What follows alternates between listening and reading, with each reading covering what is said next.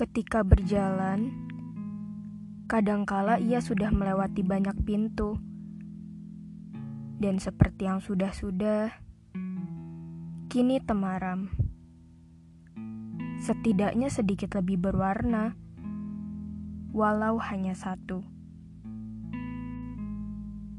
Lalu yang kembali senyap, seperti langit yang menumpah segala sepinya. Lantas juga, ke mana perginya yang melekat itu? Yang seperti kata mereka, dia seharusnya selalu ada dan berada pada tempatnya.